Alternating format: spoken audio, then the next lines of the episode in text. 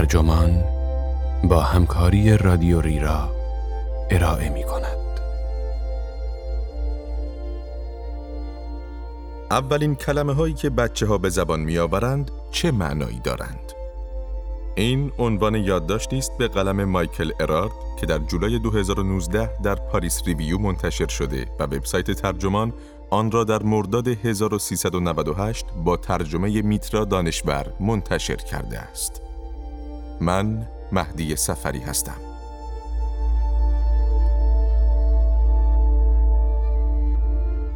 اولین کلمه هایی که بچه ها به زبان می آورند برای پدر و مادر لذتی به یاد ماندنی دارد. خیلی از والدین آنها را ثبت می کنند تاریخ و نحوه استفادهشان توسط کودکشان را می نویسند یا صدا و تصویرش را با گوشی هایشان ضبط می کنند.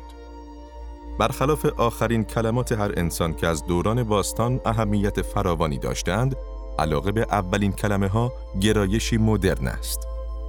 اندک اندک از خاندان سلطنتی فرانسه تا چارلز داروین به ثبت اولین کلمات فرزندانشان توجه کردند. اما واقعا این کلمه ها اهمیتی دارند؟ کتابی جدید سرگذشت این کلمات را بررسی کرده است.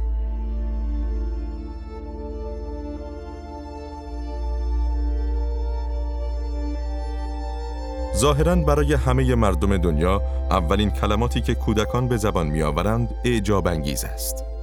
اولین کلمه‌ای که به زبان آورده می شود مملو از نوید یک زندگی جدید است و اولین ابراز وجود یک انسان تازه به حساب می آید. حتی اگر فقط برای نامیدن سگ تقاضای غذا یا سلام کردن باشد. اولین کلمات فقط با مزه نیستند بلکه از نظر وجودی معنای عمیقی دارند. این کلمات نمایانگر آستانه‌ای هستند که در آن سر و صدا به علامت تبدیل می شود. لحظه‌ای که درون محدودیت‌هایش را می شکند تا با جهان بیرون مواجه شود. با این همه به نظر می رسد در بیشتر طول تاریخ زبان نوزادان ارزش توجه نداشته است و در بسیاری از فرهنگ های معاصر هم هنوز به آن توجهی نمی شود. تمام کودکان در هر زمان و مکانی حدوداً در دوازده ماهگی از حرفهای نوازه به زبان گفتار و اشاره می رسند. اما همه والدین و سرپرستان به این گذار توجه نمی کنند. چیز ظاهرا اجتناب ناپذیری که اولین کلمه کودک مینامیم نقطه عطفی است که با احساسات رمانتیک درآمیخته است. با شرایط اجتماعی و اقتصادی شکل گرفته است و به طور حیرت آوری جدید است. وضع طبیعی اولین کلمات ایجاب می کند که به آنها اهمیتی داده نشود. اشتباه شنیده شوند یا کلا نادیده گرفته شوند. شیفتگی بیش از حد به این کلمات افراد نیست بلکه تجملی جدید است که قدرش به اندازه کافی دانسته نشده است. کارل گودکه آلمانی که در اوایل دهه 1990 کتاب دقیقی درباره آخرین کلمات نوشت، باعث شد تشویق شوم تا تاریخچه فرهنگی اولین کلمات را در بیاورم. گودکه این آخرین کلمات را اثر هنری می دانست که بشر در هر عصر از مفهوم مرگ می سازد.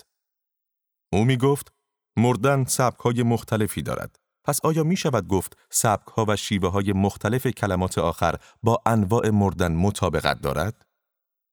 گودکه به اولین کلمات توجهی نداشت و معتقد بود این کلمات چیز زیادی درباره زندگی های فردی به ما نمی‌گویند. وی نوشت اولین کلمه ها به حکایت های کودکی تعلق دارند و ارزش زندگی نامه آنها با جذابیتشان نسبت عکس دارد. او به نامزد ریاست جمهوری 1988 آمریکا مایکل دوکاکیس فکر می کرد که مشهور بود تکنوکراتی سنگ دل است. ظاهرا این سرنوشت با اولین کلماتی که به زبان آورده بود و ادعا می شد به زبان یونانی هم بوده است پیش بینی شده بود. مونوسمو یا خودم به تنهایی. اما اولین کلمه ها از حرف های نامفهومی که درست شکل نگرفتهاند تا کلماتی که کاملا صحیح ادا می شوند چیزهای زیادی درباره جامعه به ما می گویند. اولین کلمات هم درست مانند آخرین کلمات سبک و سیاق دارند. آنها نشان دهنده اینند که چه چیزهایی شنیده، ضبط یا دهان به دهان می شود. مهمتر از آن، علاقه پیدا کردن آدمها به اولین کلمه ها رابطه نزدیکی دارد با اینکه چطور جوامع فردگرا شده غربی به چیزی تبدیل شدهاند که انسانشناسی به نام دیوید لنسی نئونتوکراسی خوانده است. جوامعی که حول وظیفه مراقبت از کودکان بسیار خردسال شکل یافتند. اگر می‌خواهید بدانید نوزادان چرا و چطور به پروژه های شناختی والدینشان تبدیل می شوند، یک روش خوب این است که بروید ببینید این والدین از اولین کلمه های بچه هایشان چه برداشتی داشتند. در تاریخچه فرهنگی اولین کلماتی که به زبان می آوریم می توانیم با اطمینان بگوییم این کلمات همیشه وجود داشتند. اما در مطالب تاریخی به ندرت به اولین کلمات به زبان آمده اشاره شده است. این کلمات اساساً در قالب‌های جدیدتری مثل کتاب‌های کودک، دفترچه های خاطرات و مشاهدات علمی ثبت شدهاند. در مقابل، قدمت آخرین کلمات ظاهراً به عهد عتیق برمیگردد. اولین باری که اولین کلمه یک کودک ثبت شد، نشانه ای بود از طلوع مدرنیته. در دهه 80 لیندا پولاک که امروز استاد دانشگاه تولین است، دهها دفترچه خاطرات انگلیسی زبان از قرون 16 تا 19 را بررسی کرد تا شواهدی پیدا کند که بزرگسالان چطور درباره فرزندانشان فکر می کنند. وی متوجه شد که از بین 91 دفترچه خاطرات فقط 19 دفترچه کلاً به صحبتهای کودک و نوزاد توجه کردند و تنها 9 دفترچه به اولین کلمه ها اشاره کردند. اولین اشاره از سوی یک قاضی پیوریتان در ماساچوست به نام ساموئل سیوال در اوایل سال 1686 بود که در دفترش ثبت کرده بود. پسر هجده ماهش حال به وضوح می‌گوید سیب. علاقه این پدر هم شاید به خاطر این بود که کلا اینکه پسری بیمار حرف بزند جالب توجه است. آن پسر سه هفته بعد از تولد دو سالگیش از دنیا رفت. اولین کلمهش یکی از آخرین کلماتش بود. ثبت سیوال از کلمه سیب که پسرش حال به زبان آورده بود، قدیمی ترین چیزی نیست که من پیدا کردم. قدیمی ترین ثبت اولین کلمه ها مربوط به سال 1602 است. وقتی پزشکی فرانسوی به نام ژان ایروار موظف شد وضعیت رشد و پیشرفت اولین وارث مشروع سلطنت فرانسه بعد از 80 سال را به طور منظم بنویسد. این دوفین بعدا لویی سیزدهم شد. اولین کلماتی که ایروار نوشت وقتی به انگلیسی امروز ترجمهشان کنیم معادل آهای می شود. بعد از ایروار تا 84 سال بعد دیگر ثبتی از اولین کلمات پیدا نمی کنیم. بیش از نیمی از اشاره هایی که به صحبت کودکان در دفاتر خاطرات پولاک وجود داشت به قرن 19 هم برمیگشتند. بعد از آهای دوفین و سیب سیوال، کلمه بعدی در سال 1839 به ثبت رسید. وقتی چارلز داروین اولین پیشرفت پسر اولش از جمله اولین کلمهش مام را ثبت کرد. داروین نوشت این کلمه به معنی غذا یا به هم غذا بده است. چون این چیز پیش پا افتاده ای به دلیل کاری که داروین با آن کرد از اهمیت زیادی برخوردار شد. او در سال 1877 یادداشتهایش را منتشر کرد و نشر این یادداشتها در آلمان، روسیه و فرانسه همزمان گرایشی عمومی به نوشتن خاطرات در بین مورخان طبیعی دیگر ایجاد کرد و به قول روانشناس زبان آلمانی ویلم لولت ناگهان مطالعه رشد کودک را به شاخه احترام برانگیز در زیست شناسی انسان تبدیل کرد. اگر نه همه، اکثر خاطر نویس ها مرد بودند. روانشناس بریتانیایی جیمز سالی در سال 1881 نوشت این شور و اشتیاق برای دانش روانشناسی تعدادی از آشنایانم را تسخیر کرده است. اینها اکثرا مردان جوان متعهلی هستند که پدیده دوران کودکی برایشان تازگی دارد و اشتیاق جوانانه را وارد فعالیت علمی خود کرده اند. مطالعات خاطر محور آنها به این ادعا پروبال داد که رشد فرد از همان مسیری میگذرد که گونه های مختلف تکامل پیدا کرده اند. بنابراین اولین کلمات پنجره ای به سوی ذهنها و توانایی های نیاکان انسان در طول زمان تکامل می گشایند. از این منظر مام به نوعی یک جور فسیل زنده بود. گزارش داروین واکنشی به گزارشی بود که یک سال قبل مورخ فرانسوی ایپولیتن درباره یکی از دخترانش نوشته بود که یادداشت‌های مفصلی درباره اولین اسواتش در آن بود. تن نوشته بود که اولین کلمات دخترش پاپا و تم بود که فکر می کرد سعی دارد تا فعل تینز به معنی نگه داشتن را بگوید. تن این کلمه را با عشق تحلیل می کرد و به نظرش کلمه ای خارقلاده بود. این کلمه معانی زیادی داشت. بده، بگیر، ببین. تن نوشت در واقع دخترم آن را قاطعانه چند بار پشت سر هم و مسررانه می گوید. گاهی شاید چیز جدیدی که می بیند را بخواهد. گاهی می خواهد ما آن را بگیریم و گاهی برای اینکه توجهمان را به خودش جلب کند. تمام این معناها در آن کلمه ترکیب شدهاند. وقتی دخترش دیگر این کلمه را نمی‌گوید، ناراحتی تن هم به همان اندازه سرخوشیش است. او می‌گوید جای شک نیست که چون انتخاب نکرده ایم که آن را یاد بگیریم، این کلمه با هیچ کدام از ایده هایمان مطابقت نداشت. همراهش از این کلمه استفاده نکردیم و در نتیجه او هم آن را کنار گذاشت. با وجود این تا مدت این کلمه نقطه آغاز فورانی از اراده را نشان می‌داد که پدر آن را جشن می گرفت. هم داروین و هم تن پذیرفته بودند که اولین کلمات این آواهای مشخص بودند که به نظرشان کودک به جای آنکه آنها را تقلید کند از خودش می ساخت. داروین مطمئن بود که دادی پسرش را اینطور صدا می‌زد. کلمه مام را ابدا کرده است. آنها بر این باور بودند که اولین کلمات کودک نشان دهنده ظهور زبان در نیاکان دورمان است.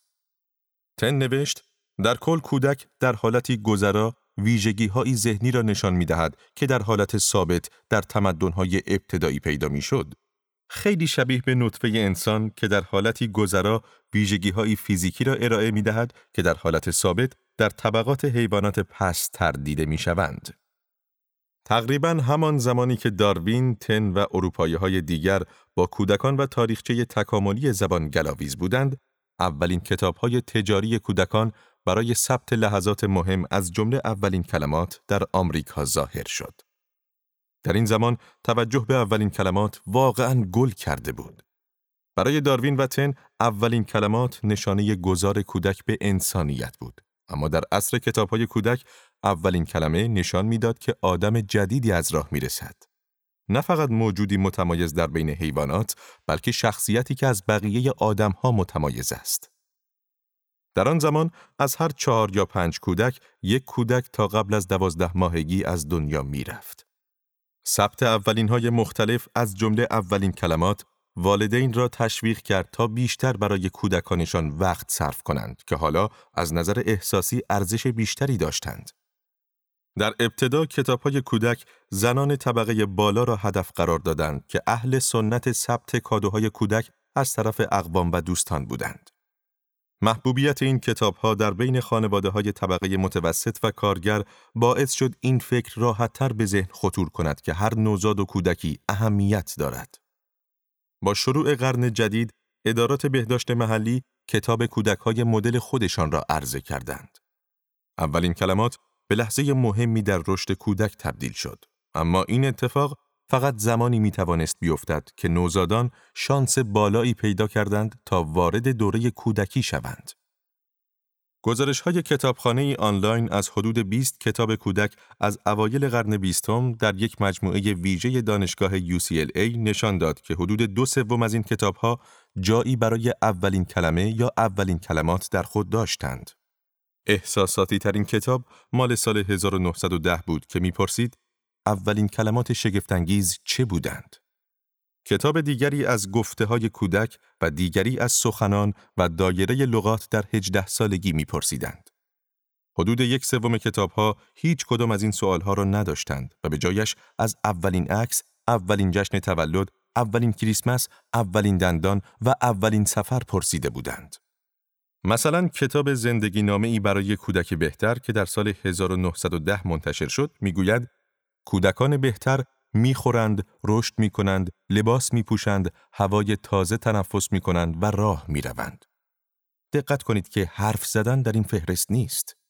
کتابی فرانسوی چاپ شده به سال 1906 به نام کتاب کودک فقط می‌پرسید که کودک چه زمانی شروع به حرف زدن کرده است. و کتاب کودک ادواردی مربوط به سال 1908 نقاط عطف زبانی را مشخص می کند اما از اولین کلمات حرفی نمی زند. باید بدون معنای خاصی از هجاها مثل ما، پا، نا، تا استفاده کند. این دوره ظاهرا نقطه آغاز باور دیگری نیز بود. اینکه اولین کلمات کودک می توانند زندگیش را پیش بینی کنند. در کتاب کودکان ما را مدرن کردن که تاریخچه ای از کودکان در آمریکا از دهه 1890 تا پایان دوران افزایش زاد و ولد است، جنت گلدن مورخ نشانه های مختلف را به هم ربط می دهد.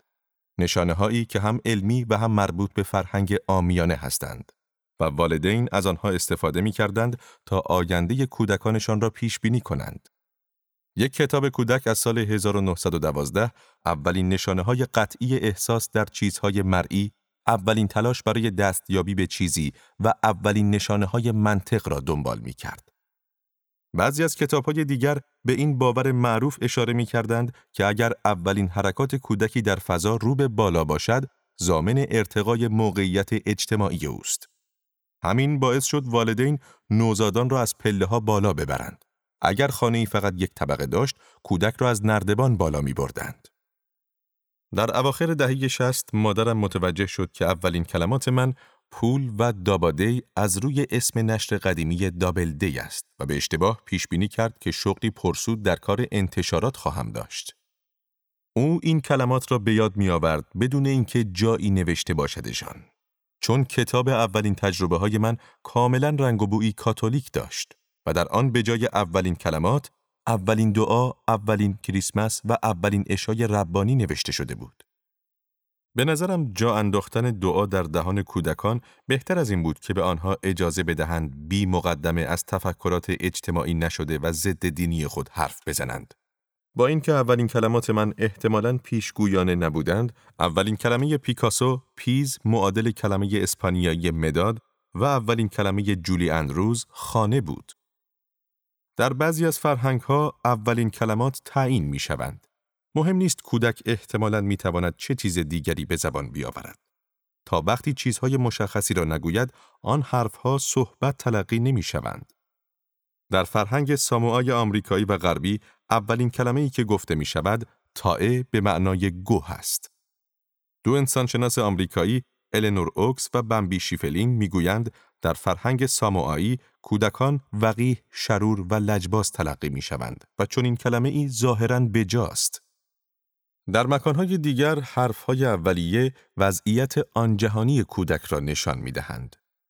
نایجل بارلی انسانشناس بریتانیایی می‌گوید مردم چامبای کامرون و نیجریه معتقدند حرفهای نامفهوم نوزادان و سالمندان زبان جهان ارواح است. وی می نویسد نوزادان هنوز آن را فراموش نکردند و سالمندان دوباره آن را از سر می گیرند. پس به هم شباهت دارند. مردم باول در ساحل آج هم بر این عقیدند که کودکانی که زبان نیاکانی را ناشمرده حرف می‌زنند باید جدا نگه داشته شوند که مبادا از آن برای نقشه کشیدن علیه زنده ها استفاده کنند.